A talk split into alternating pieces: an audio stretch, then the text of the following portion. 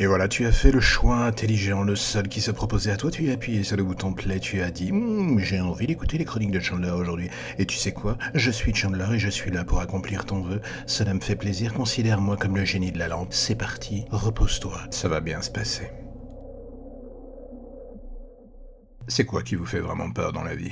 L'idée de finir seul, de ne pas réussir votre vie, de mourir avant d'avoir réalisé tous vos rêves? On pourrait en parler pendant des heures pour essayer de définir et de, détailler toute la liste. Moi, perso, c'est ce petit moment pendant la nuit où l'on sait que l'on rêve et que l'on est en même temps à moitié réveillé. Ce petit point flou où deux zones se mélangent jusqu'à ce que l'on finisse par ne plus du tout savoir où est le vrai et le faux. Et dans ma tête pour le moins bizarre, cela a toujours été le moment précis où je me suis dit, cela ferait un super bon film en fait, un point de départ idéal. Ce moment où on repense à toutes les histoires d'horreur que l'on se faisait dans sa tête ou dans entre amis, était gosse, et que l'on se dit, tiens, ça pourrait prendre forme d'un seul coup. Cette main que l'on voit sortir de sous le lit, tenter de nous attraper ces morts atroces où l'on ressent tout avant que notre cerveau nous relâche dans le monde réel.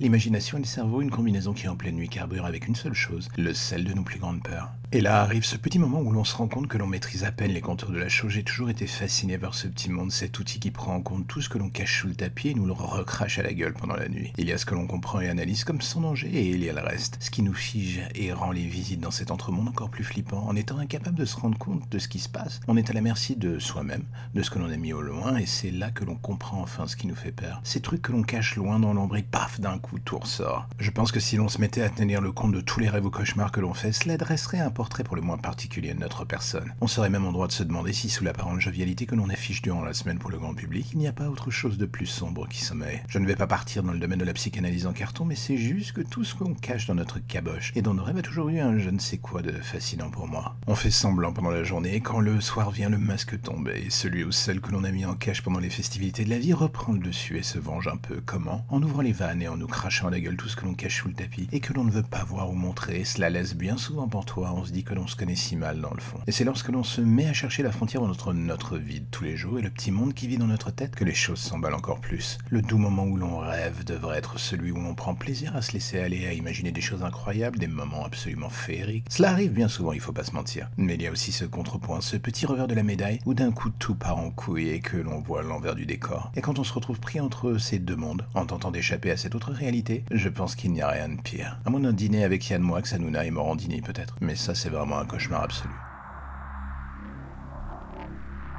Et voilà, c'est la fin du podcast du jour. En attendant la chronique de demain, abonnez-vous, allez directement sur iTunes, Spotify, Deezer, Ocha, même si vous voulez tout, tout, toutes les plateformes de podcast et tapez les chroniques de Chandler ou dans l'ombre des légendes pour entendre des histoires un tout petit peu plus creepy avec ma belle voix. Et là, ça me fera plaisir. Abonnez-vous, mettez des étoiles, des commentaires, faites en sorte d'en parler autour de vous, à vos amis, aux amis des amis, aux parents des amis de vos amis ou même à votre ex si vous voulez. Faites en sorte que tout le monde connaisse ces deux podcasts. Et là, j'aurais envie de vous dire, vous êtes formidables. Mais en attendant, on se revoit demain. Allez, à plus.